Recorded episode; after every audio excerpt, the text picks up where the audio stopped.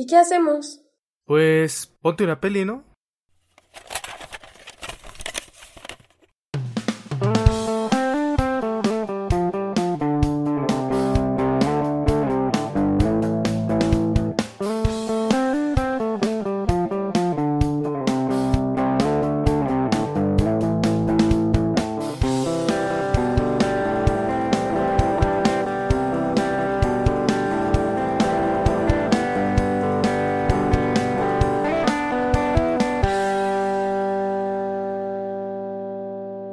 Hola, ¿qué tal? ¿Cómo están? Bienvenidos a Ponte una peli, ¿no? Este podcast que nació en la era de la cuarentena, pues para platicar, para ponernos a platicar aquí acerca de películas, de series y de los temas que vamos viendo en estas películas, ¿no? Y cómo nos vamos recomendando estas películas entre nosotros. Y el día de hoy, si no me falla la memoria, digo, no tenemos tantos programas, pero si no me falla la memoria, es el primer documental que abordamos en este podcast, ¿verdad? Sí. No, no habíamos hablado nunca antes de, algún documental. Y eso de entrada sí me parece curioso porque a mí sí me gustaría saber como cuál es su perspectiva o cuál es su opinión acerca de los documentales. Porque creo que es un género completamente dentro de la cinematografía, pero creo que no es demasiado popular o no lo era hasta hace algunos años. No sé a ustedes qué tal les, les gustan los documentales, qué, qué tipo de documentales les gustan, no sé. Pues a mí particularmente lo confieso, no me gustan los documentales. Yo casi no veo documentales, a menos de que sean así como muy, este, o muy famosos o que me los recomienden, como en este caso.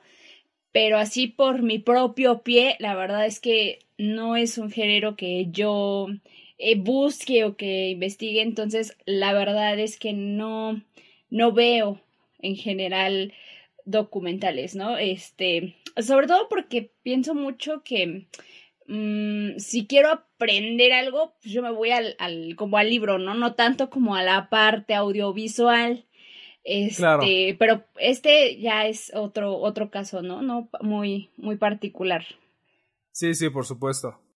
Pues a mí um, creo que sí me gustan algunos contados. He visto algunos documentales en mi vida y eh, Vi uno apenas este año y ni me acuerdo cómo se llama, pero fue un documental que estuvo padrísimo, que hablaba de los de las relaciones humanas y estaba súper bonito, súper bonito. Estuve llorando y duró como dos horas, pero he visto documentales chafísimas. Sí, Por ejemplo, uno que estuvimos viendo en Netflix que fue horrible, ni siquiera me acuerdo de qué es para empezar, ahí, cosa, con eso digo todo, pero sé que era un documental tan malo que lo quitamos. O sea, no era muy aburrido. Creo que eso influye, ¿no? Mucho en los documentales, o sea, cómo lo lleven o desde dónde lo aborden o así. Entonces, mm, sí. Pues no. Eh, yo creo que hay una... Um, eh, y yo creo que se le debe mucho la culpa a, a estos documentales estilo eh, safari. Vaya, es que como hay un... siento, siento que hay unos documentales que, que, que es como para eh, mostrar algo de lo que no estamos muy acostumbrados en Occidente, ¿no? Es decir, por ejemplo, está el clásico documental que te muestra la historia de África, de una comunidad. Eh, estos documentales que quizás se pueden asemejar mm. mucho como a Discovery Channel o History Channel. Y que, y que es un tipo de documental, em, me parece didáctico, en cierta manera necesario, pero, pero no me parece eso cine. Exactamente. Eso para mí no, no, no es un género cinematográfico, es, es quizá un material audiovisual didáctico que te muestra eh, algo acerca del mundo, lo, que sea, ¿no? Sin embargo, yo creo que ha, estado un poco... Em, no, no, no, ha estado, o sea, nos falta como reivindicar el documental como, como, una, como un producto creativo, como un producto artístico. Porque el documental, eh, sí, una parte es para, para que tú aprendas algo, o sea, para que te enteres de algo que pasó en el mundo, pero un documental también es básicamente, eh, yo lo veo casi, casi como, como, un, como otro género de la ficción. Sí, debería hacerlo. Porque en general, o sea, eh, y esto yo lo saco de, hay un documentalista que es, soy fanático, es un mexicano que se llama Berardo González, que, que, que él dice que, que, que, los documentales no, no es, se aleja de, de, esta, de esta idea que les decía de mostrar una comunidad en África, que cómo están viviendo y eso, sino que eh, él dice, pues es que en los documentales se utilizan artificios de la ficción. Claro. O sea, estás utilizando música, estás utilizando cierta edición, eh, ciertos encuadres, y todo eso no es, no es verdad, o sea, no, no, vaya, o sí es verdad, pero no es, pero está, pero está aderezado con ficción, vaya. Y, y eso para mí es como lo genial del documental, porque estás, eh, digamos, eh, ficcionalizando la realidad, Sí. de alguna, de decirlo de alguna manera. Sí. Y, y este, y, y a mí, eh, volviendo a, lo que decía al principio, yo creo que hace fal, hace, hay, hay una necesidad de reivindicar el documental para alejarnos de ese, alejarnos de esa idea de que es, de que los documentales es Discovery Channel o History Channel, donde solo te van a mostrar cómo vive algo o cómo es algo que tú no conoces. Esos ¿no? documentales chafísimas, ¿no? De voz en off y, y la cámara como Mm. fija en algún punto medio. Sí, y creo que eso estoy totalmente de acuerdo con todas sus posturas. Yo también me confieso, no soy un gran fanático de los documentales. Por supuesto que hay documentales que me gustan muchísimo. Este es uno de ellos en particular. Esta es una de mis películas. Eh, Más que un documental, es una de mis películas favoritas. Eh, pero aquí quisiera retomar una, este, una concepción que tiene Michael Moore, que es por supuesto uno de los documentalistas más famosos de todo el mundo. ¿no? Y que, que él hace documentales precisamente como, como le dice Carlos. Una vez yo veía una plática de él y él decía que para hacer un documental no debías de estar pensándolo en el formato de documental. Es decir, no haces un documental pensando en que es un documental, sino lo haces pensando en que es una película, que es una historia, que es algo que tú quieres contar, pero desde el punto de vista de, de algo interesante, ¿no? Una historia, algo, una ficción, precisamente como lo dice Carlos.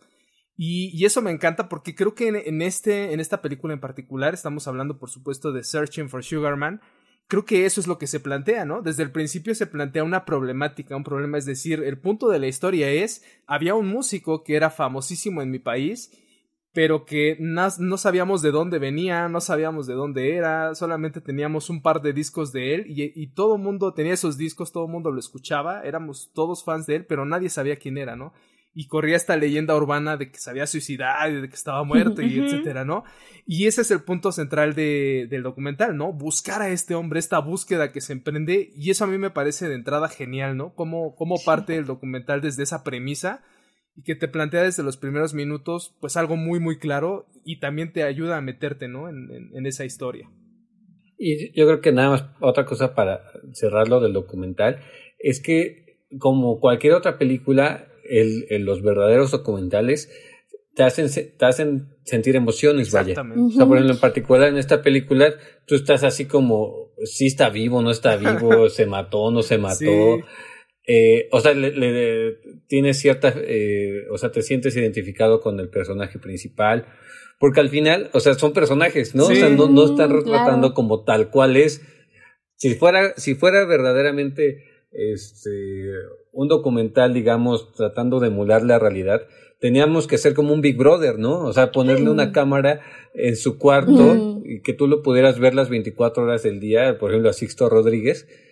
Y eso sí ya sería como, como un documental que trata de emular la realidad.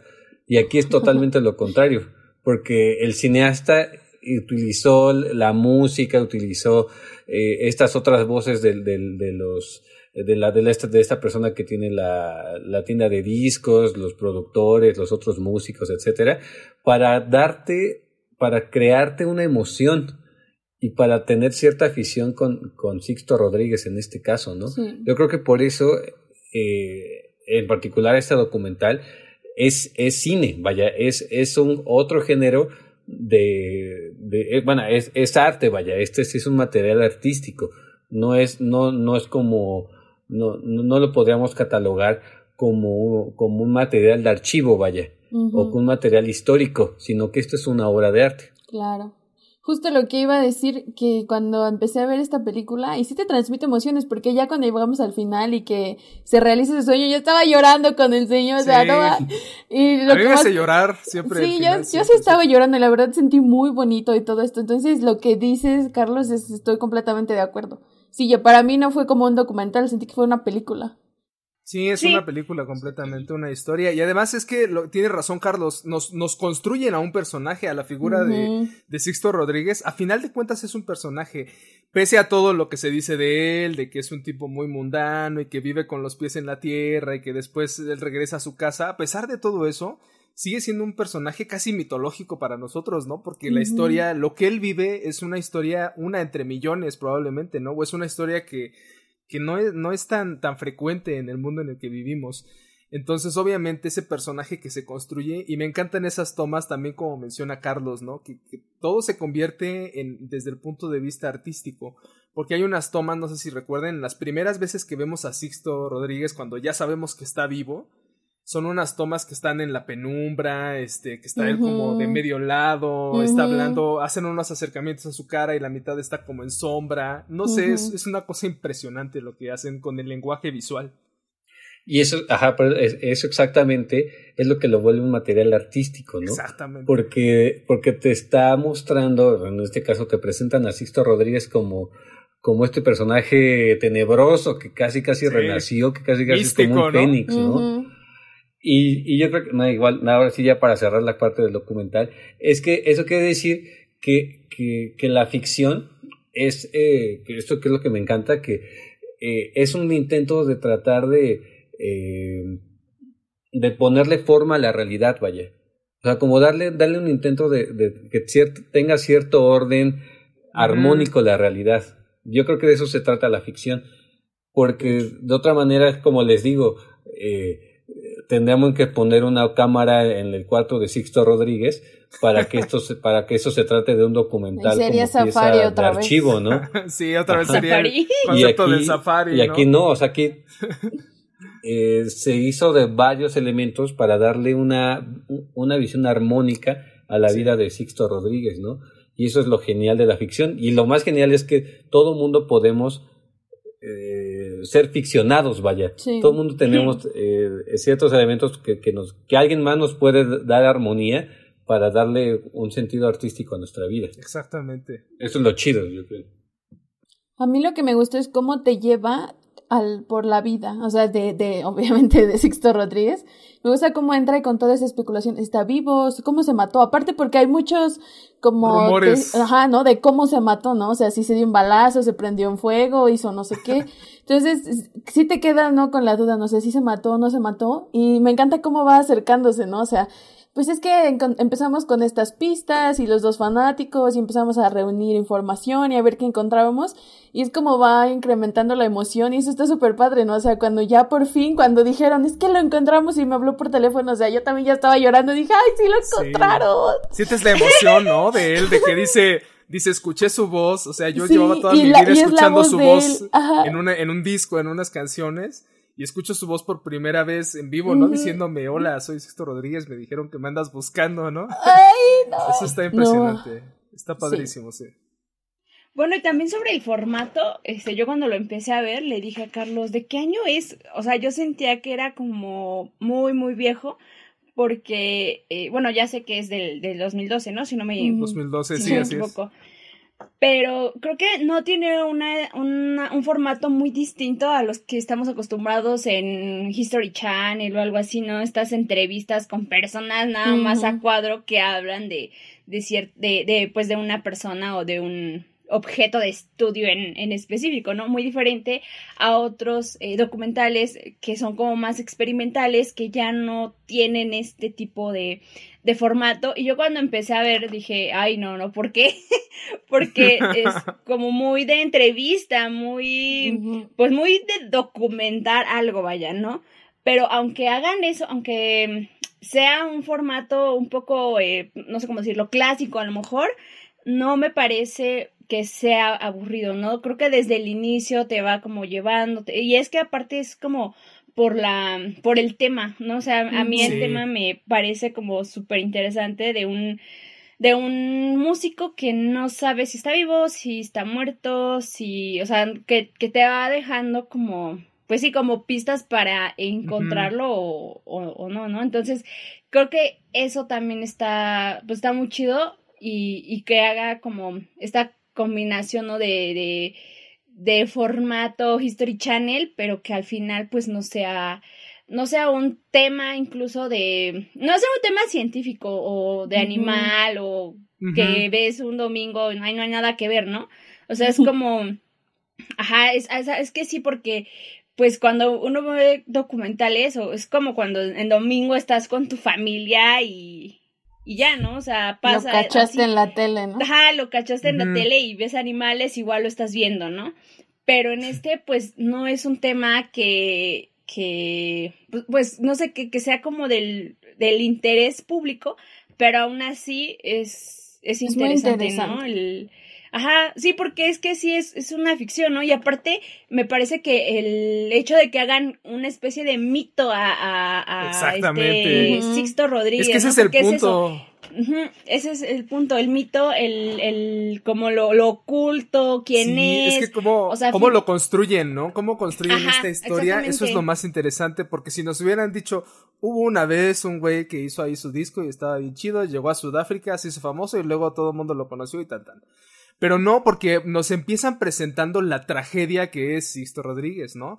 Que aquí es donde ya vamos a entrar a, uno de los temas principales de, de, la película, que es, y lo habíamos platicado antes, me parece que cuando hicimos el programa sobre Lewin Davis, que, es el artista, ¿no? Que no es reconocido en su tiempo, en su momento, que es el artista que, que está marginado, que vive al límite, ¿no? Al límite de la vida y de la sociedad. Ni en su tiempo, ni en su ni en su lugar, ni en su tierra, o, sea, ¿no? o sea, sí, horrible. Hay un momento este durísimo de, de esta gente que lo conocía, porque además él era un trabajador, prácticamente un obrero, un albañil, ¿no? Y trabajaba de diferentes cosas. Y hay un tipo que dice, a mí me da pena decirlo y no lo digo en mala onda, pero pues, para mí era prácticamente un vagabundo, ¿no? O sea, yo no sabía si tenía casa, yo no sabía dónde vivía Trabajaba, hacía como trabajitos aquí y allá, y en las noches, todas las noches iba a meter a un bar a tocar su guitarra, ¿no? Y, además como lo pintan, ¿no? Que estaba la niebla de los, de los muelles, y no, esa es una figura impresionante la que nos dibujan aquí. Y que después él tenga la oportunidad de grabar un disco, pero que ese disco nunca pegue, ¿no? Y que, que, que se haya quedado ahí, ¿no? Cuando, cuando este, entrevistan al productor de ese disco o al dueño de la casa productora que dice, creo que vendió seis discos.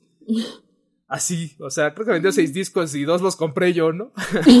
no. Sí.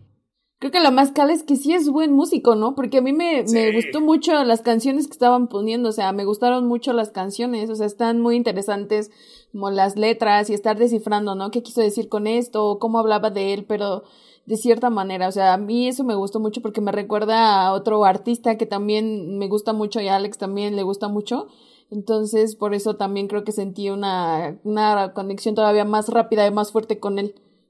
A mí en particular hubo, hubo dos cosas que, que me encantaron como de bote pronto cuando dijeron, no sé si está vivo o no está vivo, yo dije, estaba a punto de, de ponerle pausa a la pues película e irme a Wikipedia y decir, este, a ver si sí está vivo o no está vivo, pero dije, no, no, no, de mejor yo lo quiero saber hasta que me lo cuenten, ¿no?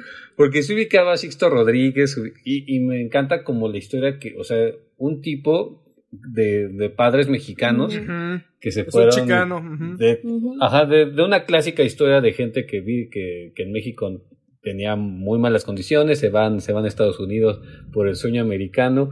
Este tipo que no es famoso, o sea, que intenta ser famoso eh, en Estados Unidos, no lo logra, y es famoso en un lugar... Al otro lado del mundo. o sea, es, es, impresionante. Es una cosa súper loca, ¿no? Así como la, cómo la vida puede dar ese giro, ¿no? Y, este, y, y, lo, lo, que me causa también como, como, o sea, que lo que me gustó muchísimo es la misma aura del personaje, ¿no? Sí. O sea que nunca, bueno, nunca se le ven los ojos, ¿no? y eso está súper loco, ¿no?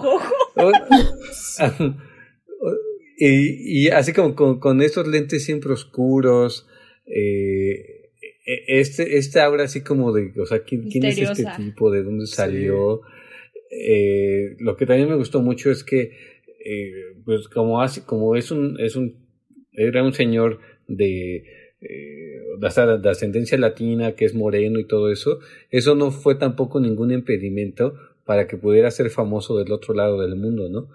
y eso y las canciones como dice Ana no son increíbles son son, sí esta canción que dice que perdí mi trabajo ah, sí, la más triste. creo que cinco días después de Navidad dije no más ya me quería cortar las venas y que además le pasa no o sea que además él hablaba de su vida no no estaba hablando desde un discurso eh, quizás políticamente maquillado, sino que esa era su vida, ¿no? Y hablaba desde lo que él experimentaba en su vida y que más adelante en el documental nos dicen eso, ¿no? Él, él siempre eh, vio por los derechos de la clase obrera, ¿no? O él siempre estuvo inmiscuido en la clase obrera y, él sabía que ese era que su hasta quería ser alcalde, ¿no? O que quiso llegar a ser alcalde, regidor, este, un montón de cosas, ¿no?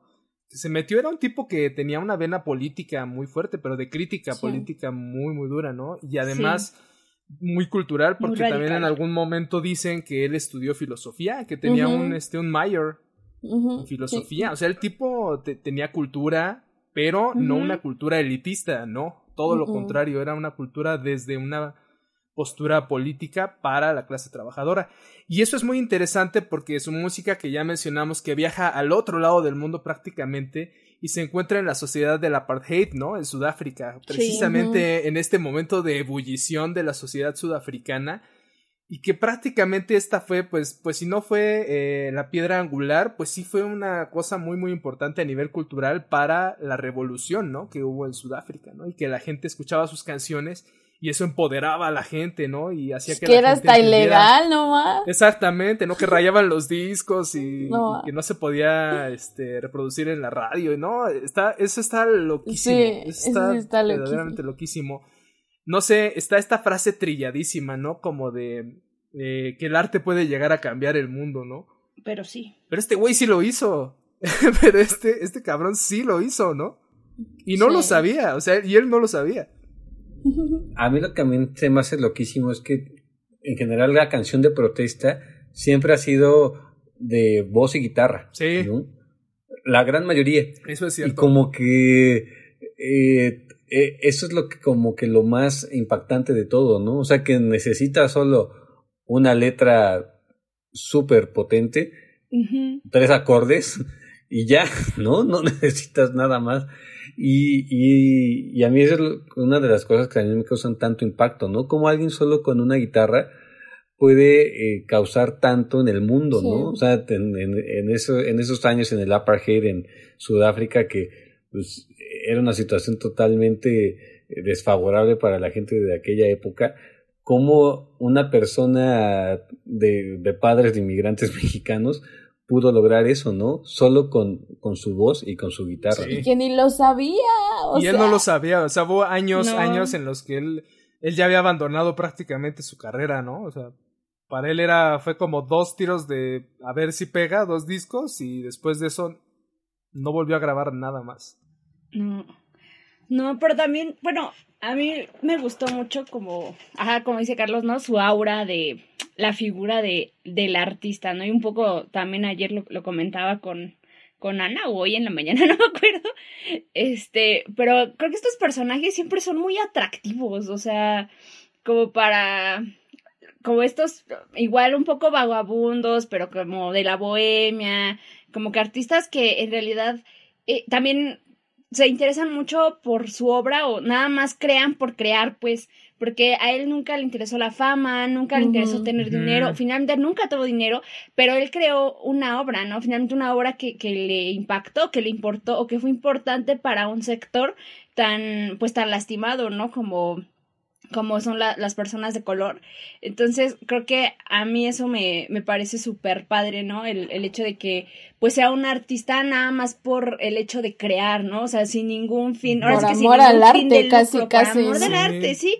sí, porque finalmente eso es lo que él hace, ¿no? Y, y, una de las cosas que más me impactaron es cuando le hacen la entrevista a su hija y ella dice que, bueno, el entrevistador le pregunta que cómo es que este este Rodríguez no sea millonario si vendió miles de copias, ¿no? Y ella dice, bueno, pues es que en realidad creo que eh, fue piratería, o sea, copia de copia tras copia, ¿no? Y a mí se me hace, pues no sé, súper fuerte esto de, de la piratería, ¿no? Es una discusión ya, pues no sé, muy, mm, muy compleja, ¿no? De consumir o no piratería, en música, en, en libros, en, en películas, pero pues aquí podemos ver eh, cómo la piratería puede hacerle daño al, al, propio autor, ¿no? Porque finalmente él siempre vivió en la miseria, o, o bueno, a lo mejor no en la miseria, pero nunca tuvo pues ningún tipo de compensación de, por su trabajo económica, ajá, exactamente, y finalmente pues sí es, es un artista y creo que por tal necesita o, o merece tener una retribución económica, ¿no? Sí. Y nada más para como dato al pie de página, acabo de ver que en Spotify Sugarman tiene más de 45 millones de reproducciones. No manches. Y la otra, la, la canción que le sigue, que es, I Wonder, la que también sale en la película que, que es eh, famosa, tiene 39 millones de reproducciones. O sea, el tipo es verdaderamente escuchado. Sí, sí. A raíz del documental, este, fue que volvió, tuvo este resurgimiento, porque el documental en realidad trata de cómo él se entera de que eh, es, famoso en Sudáfrica y se va a Sudáfrica a dar unos conciertos que esa parte me parece entre graciosa y muy conmovedora, ¿no? Porque la hija es cuando dice, yo esperaba que en Sudáfrica llegaran como 20 personas a verlo y si llegaban 20, pues qué chido, ¿no? Y llegaron miles, o sea, miles, miles de personas de todas Tenía las edades, conciertos todas las agotados. Conciertos agotados, fechas agotadas, todo un tour. Y, y, la gente lo adoraba, ¿no? Este primer momento cuando sale él la primera vez al escenario y que dicen que se queda la gente como 5 o 10 minutos aplaudiendo, ¿no? Nada más viéndolo, o sea, casi ni... No, no esperaban ni a que tocara, nada más querían verlo, ¿no? Saber que sí existía. Que existía. Que existía, ¿no? Sí, ese momento está, está loquísimo, pero me parece interesante lo que menciona Daniela, porque también creo que esa es una especie de crítica que está ahí bajita la mano en el documental. Sí, claro. Hay una parte en la que este, el, el, la persona que está como en voz en off, digamos, en el documental, que está entrevistando a estas personas, entrevista al que en esa, ese entonces era el dueño No, de sí. la disquera, que era su ex, Ah. este tipo, el afroamericano, y que le empieza a decir, oye, pues si se vendieron, si se vendieron tantas copias, ¿dónde está ese dinero? Y ese güey le empieza a decir, no, pues a mí no me consta, o sea, yo no sé si se No, vendieron esas aparte, copias. Y si se sea, vendieron, y si se vendieron, eso fue en tal año y yo ya. Y luego le empieza a recriminar, ¿no? Como de este, ¿qué te importa más? ¿El, el artista o el dinero, no? Chale. se le empieza a voltear, ¿no? Y esto me parece interesante, eh, porque sí estoy de acuerdo en que, en que se debe de retribuir el trabajo del artista, pero en lo que también estoy de acuerdo es en la piratería. La piratería yo sí, yo Sí. estoy de acuerdo. ¿Por qué? Porque estas grandes disqueras, a final de cuentas, se llevan una tajada enorme. O sea, Sí, creo que lo que el artista se lleva, los que trabajan con estas disqueras grandes, Sí, se siempre llevan llevan como, como 2, 10, 3%, 15%. 5%. Ajá, es una madre, o sea, es una madre. Sí. Y en ese sentido, yo sí estoy de acuerdo con la piratería. O sea, ¿por qué vas a seguir contribuyendo a engordarle los bolsillos a esa gente, no? Que lo vemos aquí, este cabrón, que no le quiere dar el dinero de, de tantas copias vendidas, ¿no? Y, y retomando un ejemplo, precisamente el artista que mencionaba Ana, es, es un artista mexicano en el- con el que hacemos la comparación con Sixto Rodríguez, que también es un cantautor independiente. Él una vez o muchas veces en sus conciertos ha dicho, yo sí apoyo la piratería, copien mis discos, piratenlos, porque para mí es promoción. Y para, y para mí es este, es que vaya de boca en boca y se, que se conozca mi música y así yo pueda llegar Exacto. a tocar, ¿no? La gente no vive de vender discos, no nos hagamos No. ilusiones, na- nadie vive de vender discos. Se No. vive es de las presentaciones en vivo, de eso sí viven los artistas, de presentarse en vivo y de hacer tours y etcétera. De eso sí se vive, ¿no? De que la gente pague una entrada. Pero esa onda de dino a la piratería, eso es más como una cuestión de las grandes este, empresas, ¿no? Disqueras. Y que sí lo vemos aquí en, en- en- en la... Pues ya ni de eso, o sea, de todas las plataformas digitales, o sea, para ser youtuber o tiktoker o lo que sea, creo que te dan Sí, sí, sí. centavos por Sí. millones o miles de reproducciones. O sea, realmente sí es una friega ser como creador de contenido, ¿no? Y que tampoco te retribuyan casi nada. Sí. Sí. Ot- otro tema que me parece que es como fundamental dentro de la dentro del documental es eh, este este este que es que se repite en Sixto Rodríguez eh, un, un mal entre comillas de que le ha pasado a muchos artistas a lo largo de la historia, ¿no? Que es em, crear un par de obras y desaparecer. Sí. One Hit Wonder. O sea, que le pasó. No, es que creo que esa es otra cosa. Porque un One Hit Wonder es como, como que tuvo la suerte de, de pegar y ya. Pero es que, por ejemplo, lo, lo paso a otro, a otro tema. Por ejemplo, Juan Rulfo. Solo escribió Pedro Páramo y Eliano el Llamas y desapareció. Pero ahí siguió. O sea, el tipo siguió vivo, Mm, se dedicó a otras Mm. cosas y así. Sixto Rodríguez hizo dos discos y después quiso dedicarse a la construcción, ¿no? Y bueno, y aunque, y aunque regresó y sí, y sí hizo algunos conciertos y todo eso, pero jamás Ya no ha volvió hecho a crear más, más, música. No. Y, y eso, eso está en, en- eh, bueno, eso trayendo a la colación porque hay un libro muy padre que se llama Bar- Bartleby y compañía de un escritor eh, español que se llama Enrique Vilamatas, que habla acerca de eso, de por qué los creadores hacen un par de obras y, y dejan de escribir o dejan de hacer música o, y, y que también pasa con el mismo cineasta de esta, de esta, de- del, del documental, o sea, el, el que lo dirigió, que se llama Malik Ben, Ben ah, bueno, se escribe Bent Hello, hizo este documental, hizo uno, an, hizo, solo hizo este documental y en 2014 se suicidó Ah. porque tenía problemas, eh, bueno, se, se decía que, que, que, que estaba muy deprimido y tenía problemas como de salud mental y ello, y, y ya no hizo nada más, ¿no? Y eso es como una cosa loquísima que le ha pasado a muchos creadores, ¿no? Sí. Cómo hacen un par de cosas y que, que son súper valiosas y después desaparecen. Pues yo creo que es el miedo a la expectativa, ¿no? Porque también ahora que mencionas a Juan Rulfo, pues yo alguna vez se había visto o en muchos estudios, pues sí se dice eso, ¿no? O sea, después de escribir eh, Pedro Páramo, ¿qué puedes escribir? O sea, Juan Rulfo, ¿qué podía escribir después de Pedro Páramo? Que, que fuera al nivel, al nivel de Pedro Páramo y, o que sobrepasara a Pedro Páramo. Y diferente Entonces, a Pedro Páramo. Ajá, y no, y No, que lo, pues des- es que lo- ya no y que lo desligara, ¿no? Creo, creo que son estos artistas que, que alcanzan su momento cumbre en términos Muy pronto. artísticos muy pronto o en una o dos obras y eso es todo, ¿no? Y ya. Pues es como las, los artistas o... Ay, se me olvidó. Los singers, ¿cómo se dice en español? ¿Cantantes? Los cantantes. Los cantantes que tienen solamente un hit y ya no tienen ninguno nunca más en la vida.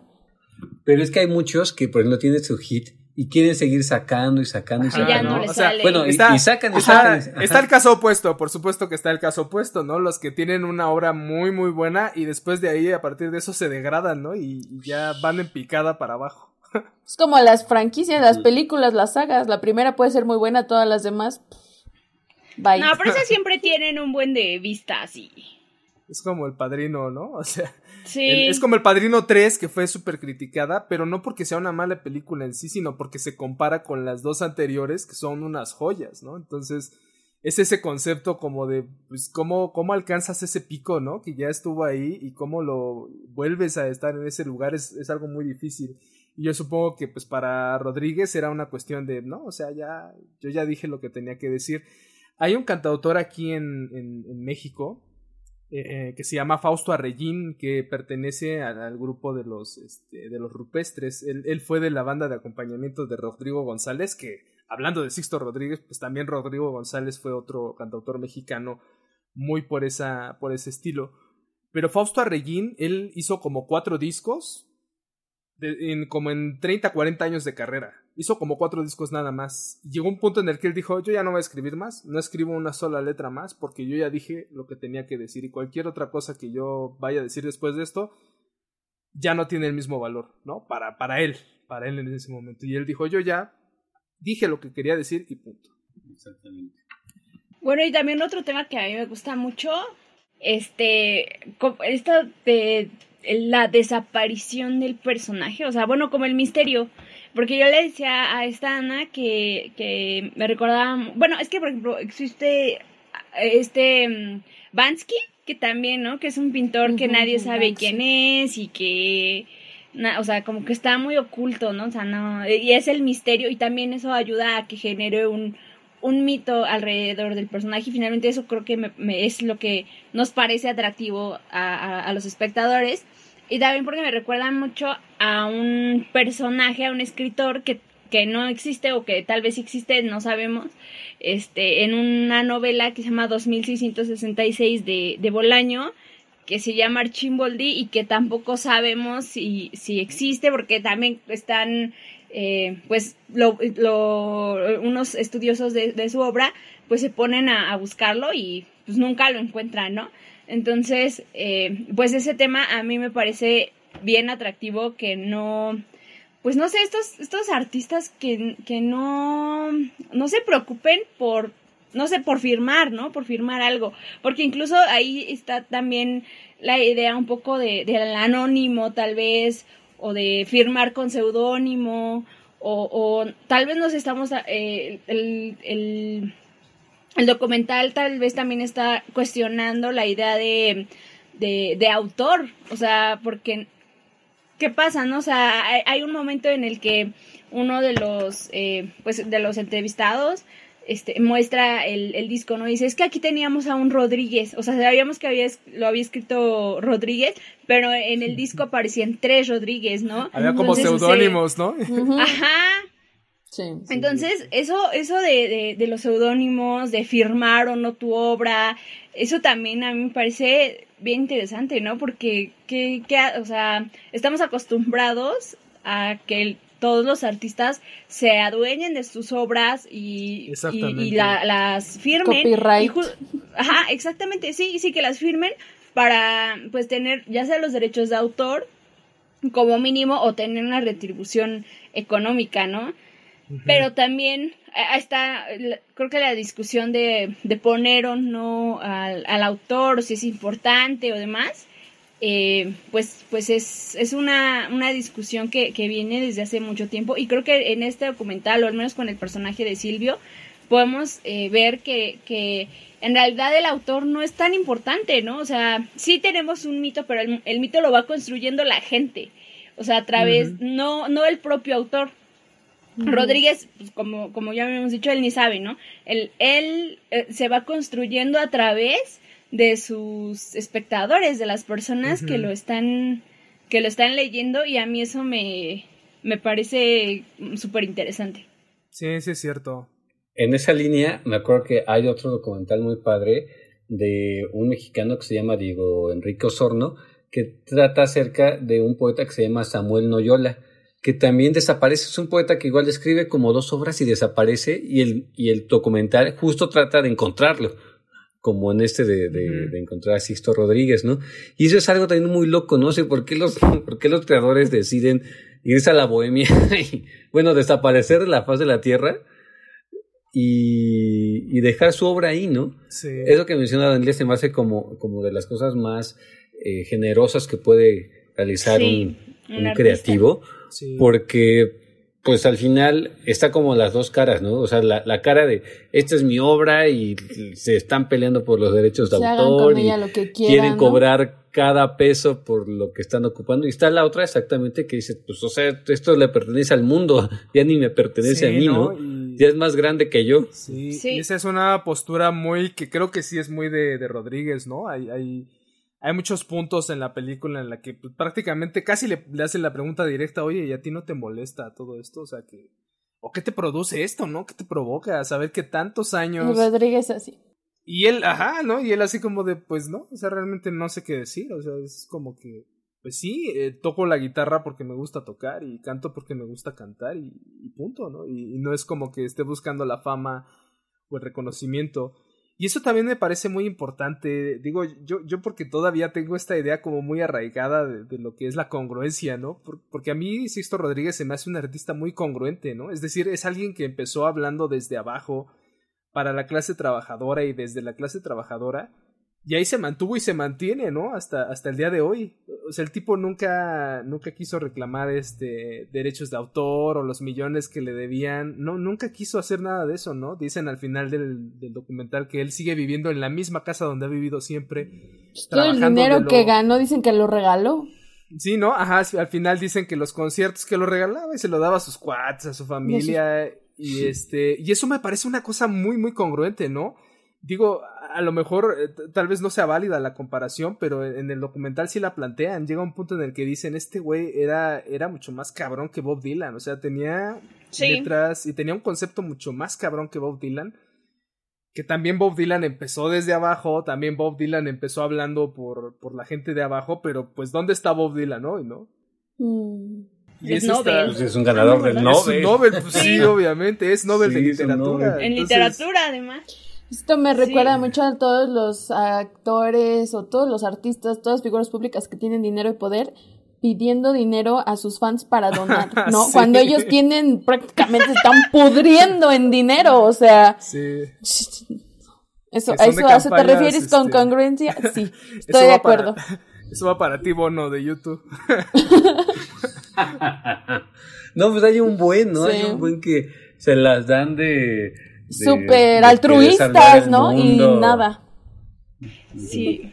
Exactamente. Sí, claro. Sí, sí, sí. Y, digo, no es porque esté mal, digo, cada quien tendrá sus búsquedas este, en la vida, ¿no? Hay quienes quieren ser súper famosos, hay quienes quieren un montón de dinero, hay quienes quieren una vida sencilla, pero más bien son estos discursos, ¿no? Que no son congruentes con, con, con, el estilo de vida de las personas. Y para mí Rodríguez sí se me hace un artista muy, muy congruente, ¿no? Un artista en toda la extensión de la palabra que vive por y para el arte, pero no de el arte, que es muy diferente, ¿no? eso, está, eso está muy chido, eso me, gustó muchísimo de, de, la película. Sí, y también yo creo que podremos discutir esta idea de la mercantilización de la obra, la mercantilización del artista y finalmente la mercantilización del arte, ¿no? Porque al menos, este, yo por ejemplo, el, el fin de semana en, en, una fiesta en la, en la que estábamos, este, me tocó estar al lado de una chica que estudió historia del arte. Y, y, ella ahorita era directora de no sé qué empresarial. Y me dice, pues sí, es que de aquí en México no, o sea, es muy difícil vivir del arte, ¿no? Entonces, eh, pues yo pienso que, que, que tal vez uno como artista, pues sí es como importante el, el valor de tu trabajo. O sea, por ejemplo, Rodríguez eh, pues yo entiendo, ¿no? Su postura y, y, creo que también es una postura política la que él tomó pero creo que también es válido el pues el querer una retribución económica pues por tu dinero, ¿no? Y no, no estoy diciendo que te vuelvas millonario, sino algo justo, ¿no? O sea, porque ahí pudimos ver que se aprovechaban las personas, los de las disqueras, los de, o sea, mucha gente tuvo provecho y finalmente él como como artista no lo tuvo, ¿no? Y ahorita hay una este una discusión también en redes en, en Twitter de, de una escritora mexicana ya muy famosa que escribió temporada de huracanes y ella dijo, bueno, es que este, eh, pues compran, este, leen mis libros en PDF y no, no, no compran libros, pero sí tienen para sus chelas, ¿no? Para, pues, para las cervezas y, y para el, pues no sé. Entonces, creo que sí es una, una discusión bien compleja porque creo que al final los que se llevan el dinero son las, las disqueras o las grandes editoriales y a los autores y a los artistas los tienen comiendo frijoles y, y eso a veces, ¿no? Con trabajo. Sí, claro. Creo que eso sí es una, una discusión que, que hay que traer siempre a, a la mesa. Eh, el pago justo, la retribución justa a los artistas sea la rama de arte en la que sea que, estés, ¿no? Y aún que, aunque vayas a, a, un, no sé, a, tu amigo, a que, que vas al, al concierto de tu amigo o, a alguien ya más grande, o sea, de que con más audiencia, pues, igual tener como esa idea, ¿no? Del pago justo de la, del, de, de tu trabajo y, y claro, o sea, también respetar al artista si, pues, decide no cobrar, ¿no? Que no sé si esté yo de acuerdo en eso, pero entiendo la postura política que eso implica. Sí, estoy de acuerdo. Eso me hace pensar lo que estábamos mencionando cuando hablamos sobre Inside Lowen Davis. Ajá. Que estaba diciendo que a veces a los cantantes o todo eso les quieren pagar con la cena, ¿no? A unas chelas y ya ahí se ven, ¿no?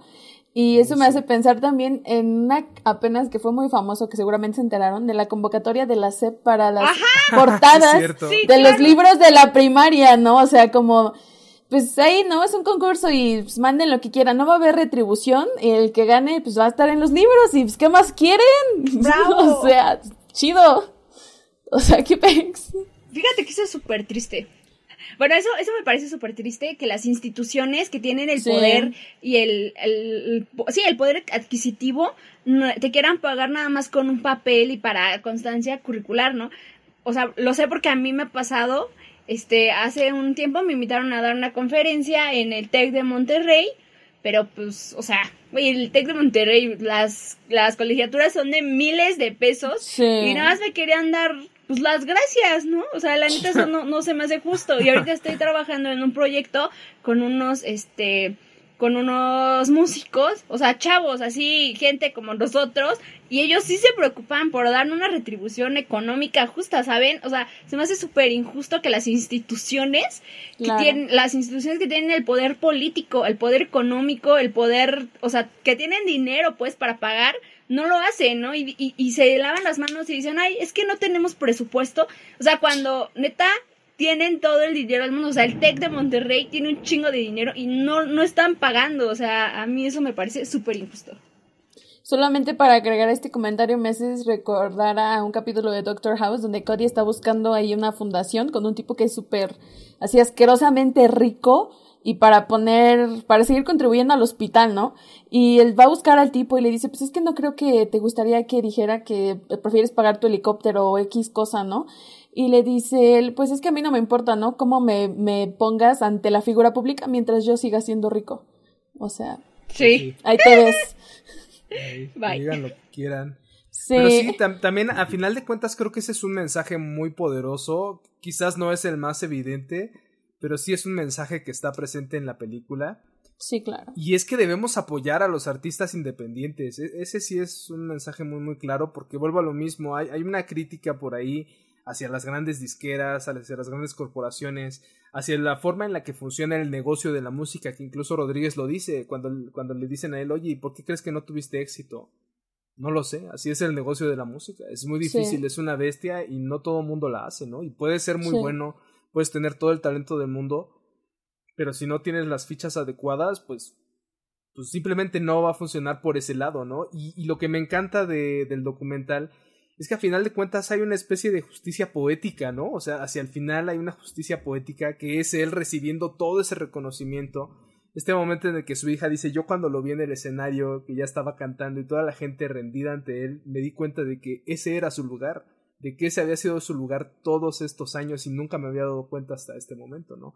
Entonces, esa justicia poética que hay del reconocimiento al artista, pero ya no por medio de una intermediaria, intermediaria como lo es una disquera o una compañía, ¿no? O una agencia, sino que son los tipos enamorados de la música de este güey que lo buscan este, a, través del tiempo y, del espacio para encontrarlo y llevárselo a tocar unos conciertos, ¿no? Ya de una manera directa, ¿no? Sin, sin intermediarios.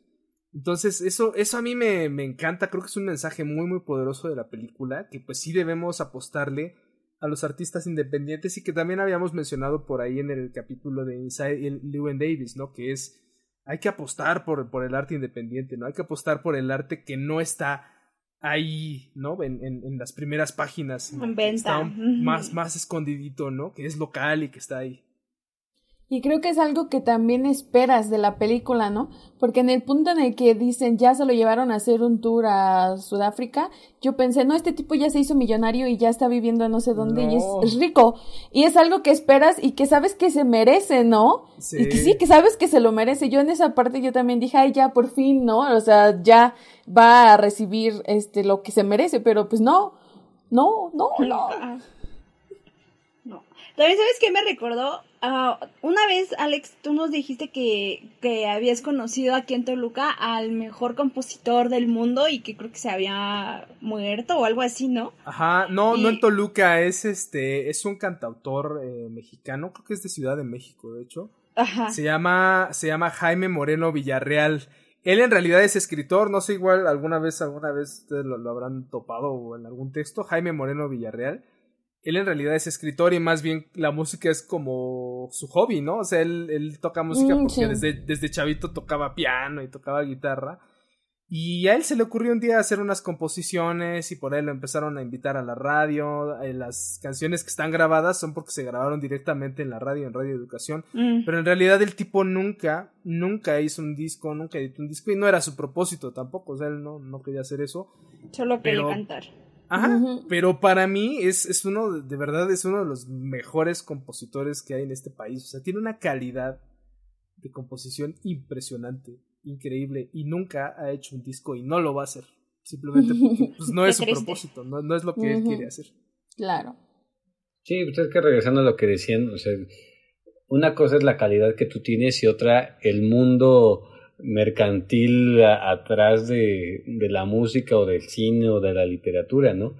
Eh, yo creo que eso, como dicen, yo creo que también esta película nos enseña a, a que aunque ya suene trillado, a que si tú tienes algún amigo o amiga que se dedique a cantar, escribir, a hacer cine y que y que solo y que solo lo pueden ver la gente de la ciudad de donde es o su círculo, pues hay que verlo, ¿no? Sí. Hay que verlo y hay que comentarlo, hay que recomendarlo, hay que criticarlo, Sí, claro. pero sobre todo hay que hay que verlo, bueno, hay que consumirlo, ¿no? Claro. porque de otra manera, pues, pues e- eso es lo, que- lo mínimo que espera la gente que, que hace algo creativo, ¿no? Sí. Que, que alguien más lo vea y que de cierta manera, aunque no te haya gustado, pero pues, pues ya lo viste, ¿no? Sí. Ya al menos ya te enteraste de qué es lo que está haciendo otras Pero personas, contribuir ¿no? a eso, porque estoy, estoy Sí. muy de acuerdo con lo que De dices. boca en no- boca. No, es, exacto, no es solamente el ir a verlo y echarle flores, sino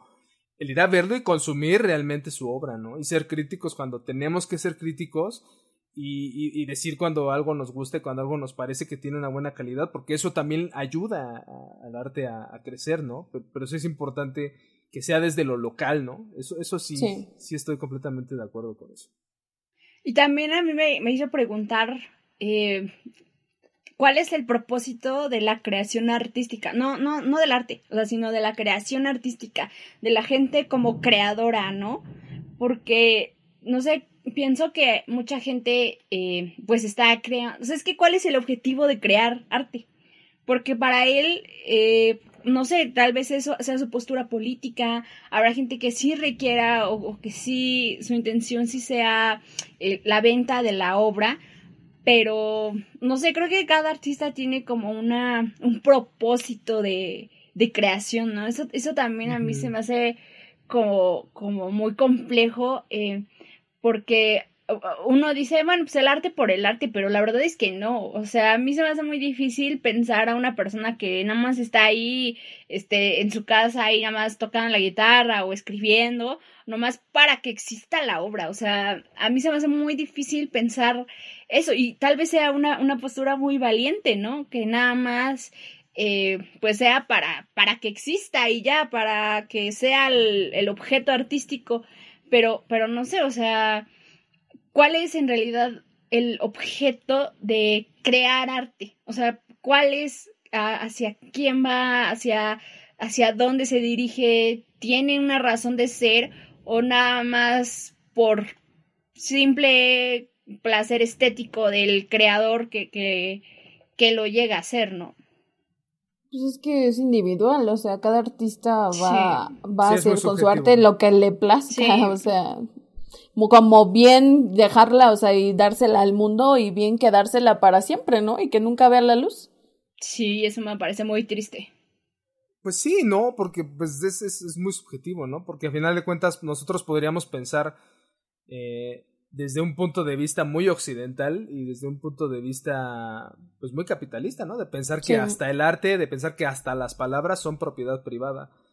Hace Sí. poco yo veía un video de alguien que este decía eso, ¿no? Decía eh, hemos llegado al colmo de la propiedad privada al pensar que por el hecho de poner unas ciertas palabras que son domi- de dominio de todos, porque al final de cuentas las palabras no tienen dueño, pero que unas palabras, ciertas palabras dispuestas en un cierto orden, que eso ya le puedas atribuir un dueño, ¿no? Y atribuirle una calidad de propiedad, ¿no? Entonces, él decía que eso es una postura, pues, que viene desde los, este, desde la Edad Media en, en- en Occidente, ¿no? Que eso, en realidad, no existía, ¿no? Y, en Oriente hay una perspectiva muy, muy pues diferente. Están todas las frases, ¿no? O, las frases, ¿no? Creativas o lo que sea, frases muy famosas, todas están atribuidas a alguien. Exactamente, entonces, pero él también proponía algo como de que en realidad, pues, el, el arte que se crea pues a final de cuentas es una creación del mundo, ¿no? En, tanto somos raza humana todos, ¿no? Y el, inconsciente colectivo y todas estas ondas ya Móchense, con, móchense con las regalías.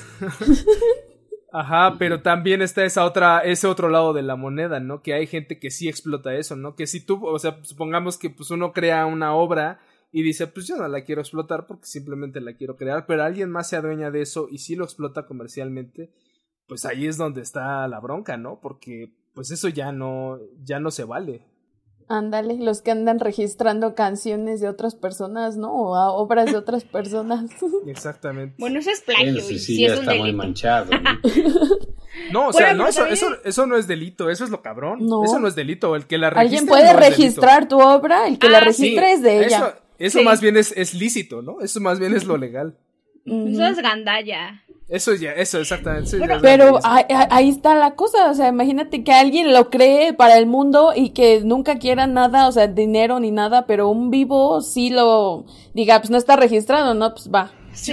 no, eso, eso sí es. Y lo peor es eso, que es, que es legal. Que sí pasa, pues sí, es legal. Sí, ahorita, ahorita que Alex dijo esto de, de que crear una obra para el mundo, ¿no? Y que, que no le pertenece a, una persona, sino al mundo, me parece una visión eh, muy, muy bonita, o sea, muy romántica, y me recuerdo mucho a, este mito de, de la Odisea, eh, que, que son de las grandes, o sea, es una de las obras más grandes e importantes de la humanidad, ¿no? Y se cuenta que no hay un, o sea, que, que, que Homero no existe, ajá, no, no, existe, fueron muchos, o sea, que fueron la recopilación de voces de la gente, de, de, de, de un pueblo, ¿no? Eso a mí me parece súper padre porque, pues, finalmente es, es, es una obra que contiene la historia de la humanidad, y que le pertenece a la humanidad y que no, no tiene un autor, ¿no? O que se piensa que no, no hay un autor, eso también parece muy, muy bello, ¿no? Que el arte sea de la gente, que, que, que todos seamos también potencialmente creadores y que, contribuyamos a esa obra. Ajá, exactamente. Pues piensa que toda la obra, cualquier cosa que exista, es porque esta persona se ha habido, o sea, fue influenciada por otras personas que fueron por otras personas y otras personas. Es que, eso es lo que se plantea. Y, Ajá, por eso llegamos hasta acá. Y esto nace. Era algo que decía Borges, ¿no? Que, que en realidad no hay libros en, en, el mundo, sino que es un único libro el que todos estamos escribiendo siempre colectivamente, ¿no? ¡Ay, qué que es un único libro, ¿no? O sea, ya eso estamos bien ¿no? filosóficos. Filosos. Bueno, es que no es una cosa tan descabellada eso, ¿eh? No, pues no, claro porque pon, tú la Biblia, o sea, que son textos y textos, o sea, de, el, de el Popol Vuh, ¿no? También. El Popol Vuh, ajá. El Corán, todos estos escritos fundacionales. exactamente, las grandes obras fundacionales no tienen autor. Eso es lo increíble, ¿no? Porque incluso Shakespeare dicen que ni siquiera existe Shakespeare, ¿no? Que también fueron recopilación de personas, ajá. O que incluso eh, que, ajá, que, que, Shakespeare sea un seudónimo, ¿no? De toda esta compilación de, de, de, personas, ¿no? Y finalmente lo, lo, nosotros estamos construyendo a los autores, o sea, los que consumimos estamos, estamos construyendo al, al, mito del escritor o del, del autor, ¿no? O sea, en, la, en, la, en el documental lo vemos. este, Rodríguez está ahí muy en su onda, pero los que están construyendo a ese, ese mito son estas personas, ¿no? Son las personas que están obsesionadas con la obra de, de tal de tal persona, sí, eso está súper, súper loco, ¿no? Porque incluso yo me acuerdo que que en, en, el catecismo yo decía, bueno, ¿quién escribió tan largo libro? Y me decían, Dios, fue Cristo. ya obviamente ya después pues te ya sabes, ¿no? Que pues quién sabe quién los escribió, pero no fue Dios. Son muchos, son muchísimos autores que lo han ido alimentando. Y además no es en una misma época, ¿no? Sino son escritos que abarcan épocas distintas. Exactamente. Sí. sí, sí está muy loco esta idea de autor, autores. exactamente. Bastante, bastante loco. Pero para ir cerrando esta transmisión sobre Searching for Sugarman, eh, no sé cuál fue el aspecto que más les gustó de la película, o alguna canción, alguna línea en particular que, que les haya gustado mucho de la película. Pues a mí en particular me gustó el aura del Sixto Rodríguez. Bueno, a mí, a mí e, eso me gustó la manera en cómo fue contado el documental, ¿no? O sea, que sí te deja desde el inicio la espina de qué onda con este tipo, ¿no? ¿Está vivo, no está vivo? ¿Dónde está? Eh, ¿Por qué desapareció? ¿Si se suicidó? ¿No se suicidó? O sea, me gusta cómo, cómo fue tratado el tema y cómo fue contado. Y bueno, la música de Sixto Rodríguez pues, es una pasada. Eh, me encanta también los escenarios en Estados Unidos donde grabaron. Este Detroit, todo, todo este, medio decadente. Y eso, eso, eso me gustó mucho. Sí, a mí también me gustó este mucho este misterio que construyeron alrededor del personaje. Creo que está muy chido y es una manera muy padre de abordar un documental. Está muy, muy padre. Esto, esto me gustó todo este misterio. Y me gustó mucho su música. Me gustó mucho también cómo fueron pasando y haciendo unas medio historias, ¿no? Con cada canción y con cada escenario diferente. Eso estuvo muy padre también. Y me gustó mucho la música en sí, me gustó mucho lo que dijo Carlos, el aura de Sixto Rodríguez. Se me hace una persona muy interesante, eh, porque aparte no sabemos nada de él prácticamente. otra seguimos, seguimos sin saber nada. nos, construyen un mito y, no van más allá de eso. Sí. A mí yo creo que lo que más me gustó eh, es esta idea de mm, del autor desaparecido.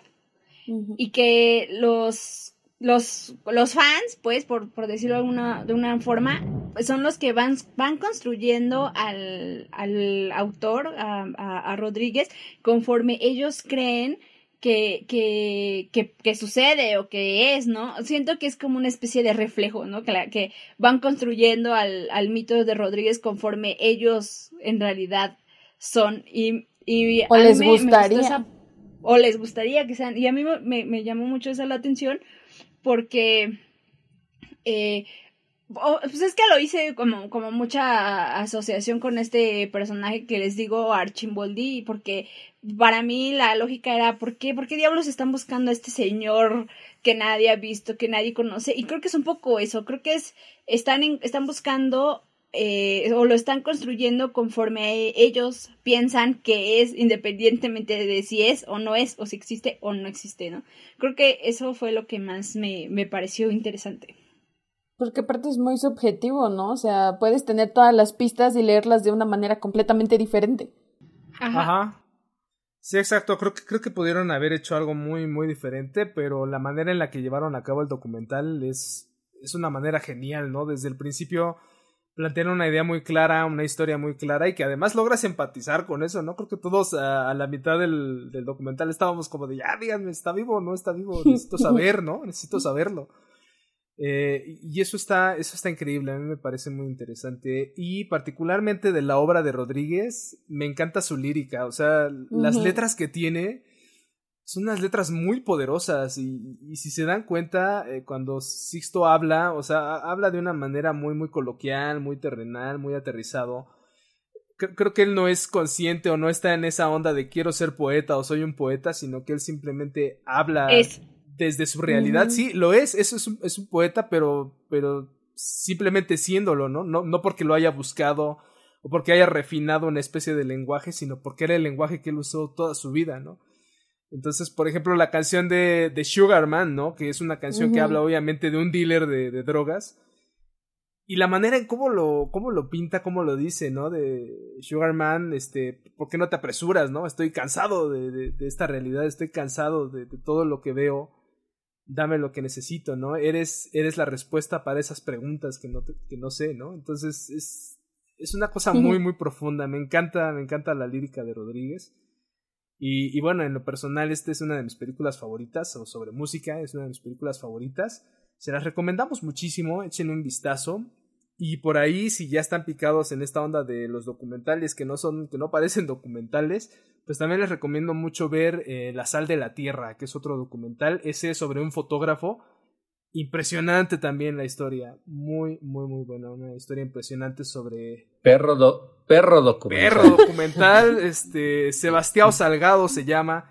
El fotógrafo, un fotógrafo brasileño, pero uf, también una historia de vida impresionante que a final de cuentas creo que eso es lo que nos aportan estos documentales, ¿no? Son, son cosas que no andamos buscando ver. Creo que un documental es muy chido cuando no es algo que tú andas investigando o buscando, pero te llega simplemente como algo curioso, como un hecho insólito de la vida y que por eso mismo resulta interesante y digno de verse, ¿no? Entonces, pues les recomendamos mucho esta película. Este, si ya la vieron, pues háganos saber cuáles son sus comentarios y si no, pues echen un vistazo por ahí. Y bueno, pues nos vemos en la próxima emisión de Ponte una peli, ¿no? Bye. Bye.